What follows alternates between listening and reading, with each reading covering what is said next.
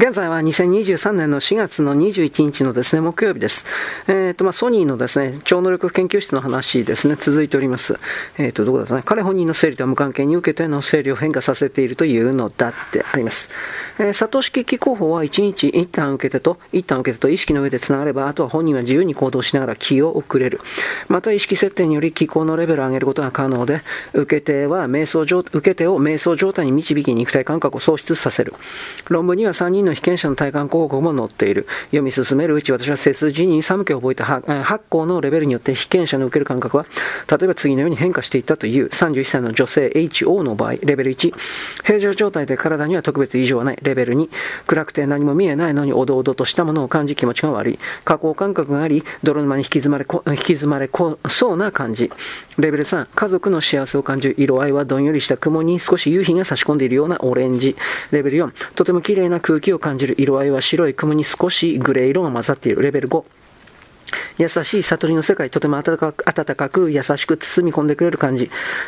雲は白っぽいけれどどんよりしているが、夕焼けの温かさみたいなオレンジ色で包まれているために気持ちが良い。レベル6、たくましい力強さを感じる世界、自分自身に力をみなぎる感じ。真珠色の光り輝く色、目を閉じるほどではないが眩しく、とても気持ちの良い緊張感のあるところ。雲の流れがとても早い。レベル7、すべてのことへの感謝の世界であり、夢のような美しいところで天女たちが迎えてくれた。生命の源である光やエネルギー、生命体から明るい光がさんさんと差している。虹の世界に迷い込んだような美しい世界、そよ風がキラキラと静かに音を立てて吹いている。何とも言えない甘い香りがする。その香りは不自然ではなく自然に流れていて優しい香りである。他の2人の報告もほぼ同様である。レベル7については自分が宇宙に溶けてしまったような感じを得るようだとの解説が加えられていた。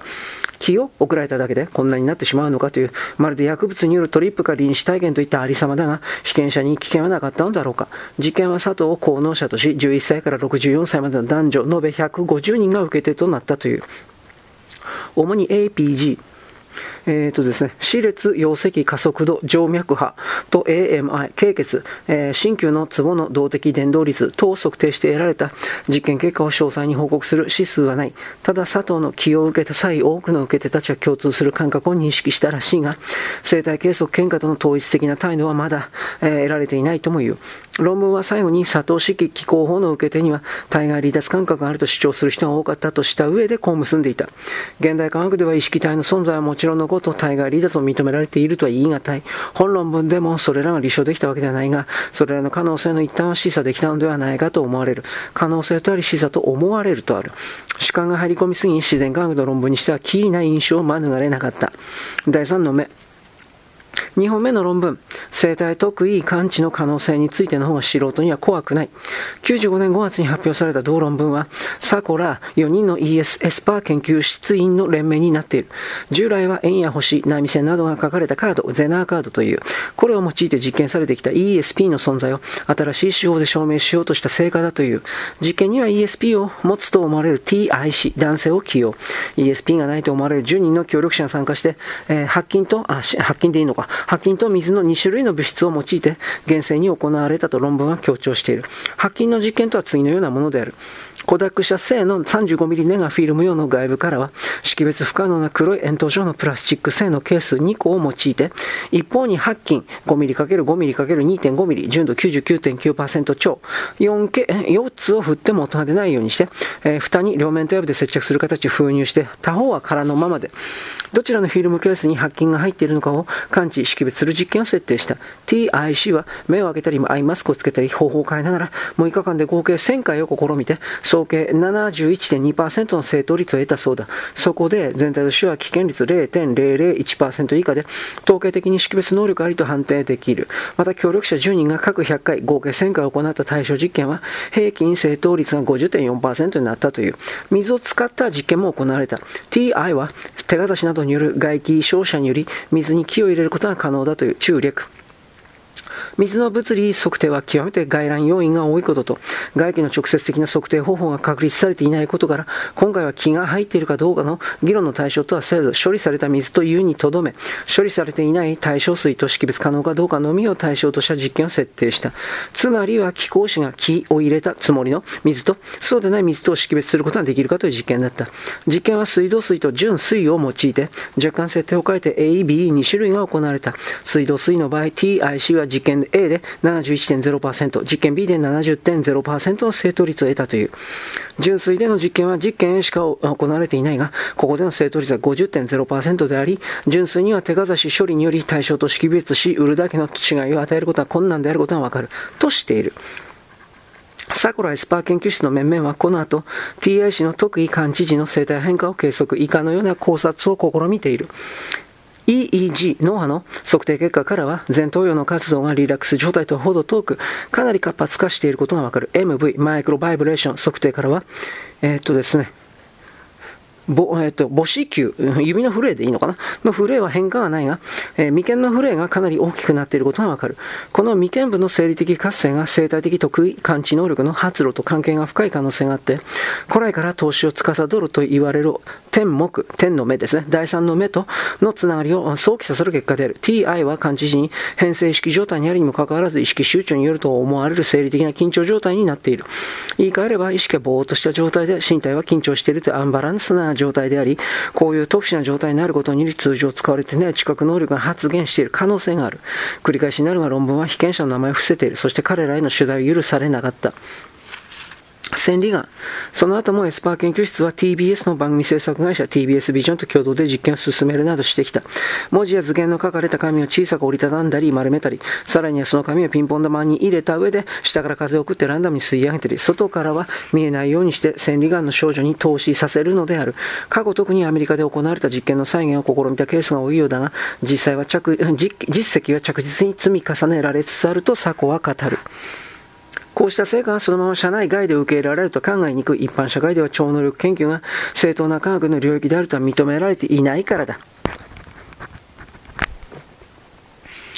実際、超能力を扱うテレビ番組は流星を極める一方だが、トリックが発見される場合が珍しくない。1996年4月に TBS 系で全国放映された金曜テレビの日、すべては200人の目撃者の前で起こった世紀の透視対決でも、出演した千里眼少女が風船を働いた事実が発覚している。番組に出演して映像を見たアメリカの記述師 J. ランディが見破ったが、その部分の映像は放映されず、激怒したランディの怒りの告発を週刊朝日、96年5月3日後はスーパー抜いた。またソニーの社内でも、創業者たる伊深正の肝入りだから誰も表立っては騒ぎ立てないが、佐古たちの活動に反発を感じている人は決して少なくない。私はソニー社内にいる複数の知事に尋ねてみたが、特に人事関連のセクションで再三にわたって問題視する声が上がったという。ここ数年のソニーの業績は悪くないどころか素晴らしい。1996年度1997年3月期の連結決算では過去最高の純利益を計上。グループ収益力では松下電器産業を抜いて家電業界トップに躍り出た。ゲーム機をはじめ主力の AV 音響映像製品が好調な上、円安の進行が輸出に拍車をかけた形である。だが懸念材料はあまりにも多いのだ。89年に買収した米国のコロンビア映画はハリウッドの猛者たちに食い物にされ、わずか5年間で32億ドルもの損失を被った。次世代の映像記録媒体として記憶されるデジタルビデオディスク DVD の企画でもソニーの劣勢を強いられている。かつてベータ方式に固執した結果、 VHS 連合の包囲網に敗れたビデオテープの悪夢の再現であり、社内の危機感は募る一方だ。直ちに利益につながるはずもないエスパー研究室の研究が白眼視されるのは当然である。ならば実験を公開して論より証拠、超能力の存在を納得させればよいと私は思う。しかし実験は公開できないと佐古は言う。なぜかというと彼はこう答えた。場の雰囲気や実験の結果を大きく左右してしまうためです。超能力の否定論者が多いと超能力が発揮しにくくなるという事実があるんです。超能力の肯定論者と否定論者とが共通の土俵に上がることのできない最大の理由がここにある。肯定論者の100人が100人とも同じような言い訳をする。冒頭で佐古自身が述べていた。彼らは実験の再現性を初めから無視しているんだ。すでに紹介した2本の論文もこれでは検証不可能な物語としか受け止めようがない。従来の価値観や現実の秩序をひっくり返そうとする主張するのなら、主張する側に立証責任があるはずである。佐からこの話を聞きながら、私は超能力否定論者の代表格である米国ペース大学助教授のテレンス・ハインズ心理学の指摘を思い出していた。超心理学の世界では反証不可能な仮説が自由に使えるからである。他の分野では信じられない話だ。このタイプの仮説を受け入れれば受け入れるほど、超心理学者たちは再現象への自分たちの信念が否定されるような事態を考えなくなる。再現象を実証しようとする実験にどれだけ失敗しても、否定的な結果を出した実験がどれだけ優れたものであっても、反証不可能な仮説はいつでも彼らの信念を守ってくれるのである。このようにして肯定的な結果が出なくても、彼らは実験に実験を重ねていくのだ。反証不可能な仮説があるおかげで、実験の失敗は差異の非存在以外の原因に委ねられることになる。ハインズ博士長官悪を切る。それでもエスパー研究室は彼らなりの共通の土俵作りの手を休めない。もっとも彼らは一般社会よりもむしろソニー社内での理解者確保を最重要ポイントと心得ているように見える。百聞は一見にしかず、とはいえテレビでは本物でも嘘に見え、嘘でも本物に見えてしまうものですから、時々気が向くとスプーン曲げの清田正明君とか秋山信人君、なんかいたね、これ超能力少年清田さんとか秋山って君とか、有名な超能力者をソニー会館あたりに呼んでね、生で見てもらうと5000円ほどの会費を取って興味を持ってくる社員な100何十人か集めて飲み食いしてるんです。テレビではスプーン曲げていた人は隣で飲んでるぞみたいなノリで、名付けてエスパーサミット。最近では外部に知られてきて、社員の友人も加わってくれるようになりました。一昨年の暮れには六本木のディスコみたいな店に200人も集まった。研究者、能力者、あるいはメディアと社外で関心を寄せてくる人々の求めるものはそれぞれ違いますが、サミットはみんなが一度に開始、それらの要求が相見寄れる場でありたいと思っています。サコはそう強調した。私は次回のサミットにはぜひ参加させてほしいと何度も懇願した。最近は気が向かないのでやっていない。やるとすれば突然に思いついた時だのことだった。東洋医学の拠点、生命情報研究所。取材準備の過程で私はソニーにはもう一つオカルト研究の拠点があることを知った。エスパー研究室に先立つこと2年前の89年に発足した生命情報研究所である。研究対面はミャクシンと呼ばれる東洋医学の領域だ。エスパー研究室に比べてイブカマサルの東洋思想、東洋医学の道系がよりダイレクトに表現された研究機関だと言っていいの。なお東洋医学とは、精神と肉体を分けて考える西洋医学に対して両者を全体として捉える思想に基づいた医学であると理解しておくと分かりやすい。日本では一般に中国医学、漢方を指す場合が多いが、講義にはインドの伝承医学のアーユルベーダーも含まれる。この生命情報研究所課長の高島充にも話を聞いた。西洋医学は人間の身体を物体のように扱ってきました。24時間いつも変わらないものとして、ところが実際の人間の身体の状態は昼と夜とで全然違う。実に不安定なものなんです。脈診は精密なセンサーや独特の計測器を使って脈を通して生体信号、気や血の循環などを取り出すことで、健康を評価する。東洋医学の基本でさえ脈にはあらゆる臓器の情報が載っていますからね。特に肝臓の異常には敏感に反応します。またもや気である。ここでの研究もまた多くの精神世界の探求に通じて、従ってエスパー研究室との接点が少なくない。実際93年から95年初めまでの2年足らずの期間だが、エスパー研究室はこの生命情報研究所に統合されていた時期もあった。現在もしばしば連携して動いているようだ。では生命情報研究所の目的は何か。生命情報研究所の目的を尋ねた私に、高島は93年の国際 ME 学会の学会誌に彼らが寄せた英文の小論文の結びを示した。この研究は東洋医学も西洋医学も超えた新しい第三の医学を生み出すことになろう。高島は続けた。いいか、彼の語る生命情報研究所の設立秘話である。1986年頃のことでした。その頃、関連会社のソニーサウンドテクで補聴器を開発していた私のところに、取締役名誉会長だった伊深勝がやってきたんです。当時77歳の伊深はまだ格尺としていたが、時々不整脈があることを気にしていたところで、そこで伊深は補聴器を買うついに1日の脈波を記録する機械の制作を高島に命じた。医師に見てもらう時の脈は正常であることが多いが、客観的記録があれば不整脈の状態をよく分かってもらえると考えたからだ。それなら簡単とやって差し上げた。えらいたくさん注文を伊深さんからいただきました。次に加速度脈波系というのを作った。これもまた非常に喜んでいただけた。で、これは商品になるかもしれないから本社に来いと。何しろ創業者は直々に実に丁寧に頼まれてしまったんです。とても断られるような雰囲気じゃなかった。サウンドテックも大騒ぎでね、伊深さんがいらっしゃる前日は大掃除してみたり、誰がお茶を出しするんだと慌ててみたり、高島は懐かしそうに語った。本社に復帰した高島は次々に伊深の特命を受けていた。ある時、彼は伊深に東洋哲学の専門家紹介され、そこで韓国には40年以上長きにわたってエレクトロニクスを使って脈振法を研究しているペク・ヒースーという人がいると聞かされた。伊深の名前を携えて高島はソウルに赴いた。彼が彼女で聞かされ、現在もソニー生命情報研究所の理論的支柱になっているペクの教えは、今日ではペク自身の手による日本語のテキストにまとめられている。その一節を紹介すると、古典の中に明示されている脈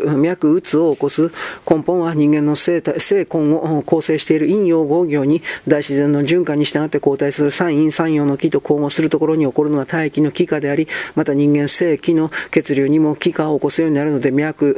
略もこれに相違して、略化を起こすのであると明確に内経の気候論に明示されています。これが脈診の基本方針になっていますので、まず脈診の要を利用する場合には運気の交代する法則を理解して、この法則に従って何の気に侵された時にどのような病が発展して病むようになるかを理解するところであります。帰国の高島がペクの話を疲れてイブカは膝をついた。加速度脈波形の書院が取りやめた。そんなものより脈診をもっと深く掘り下げて研究してみよう。かくして89年ソニーの社内に脈診を研究する研究室が発足することになるのである。はい、よろしく。ごきげんよう。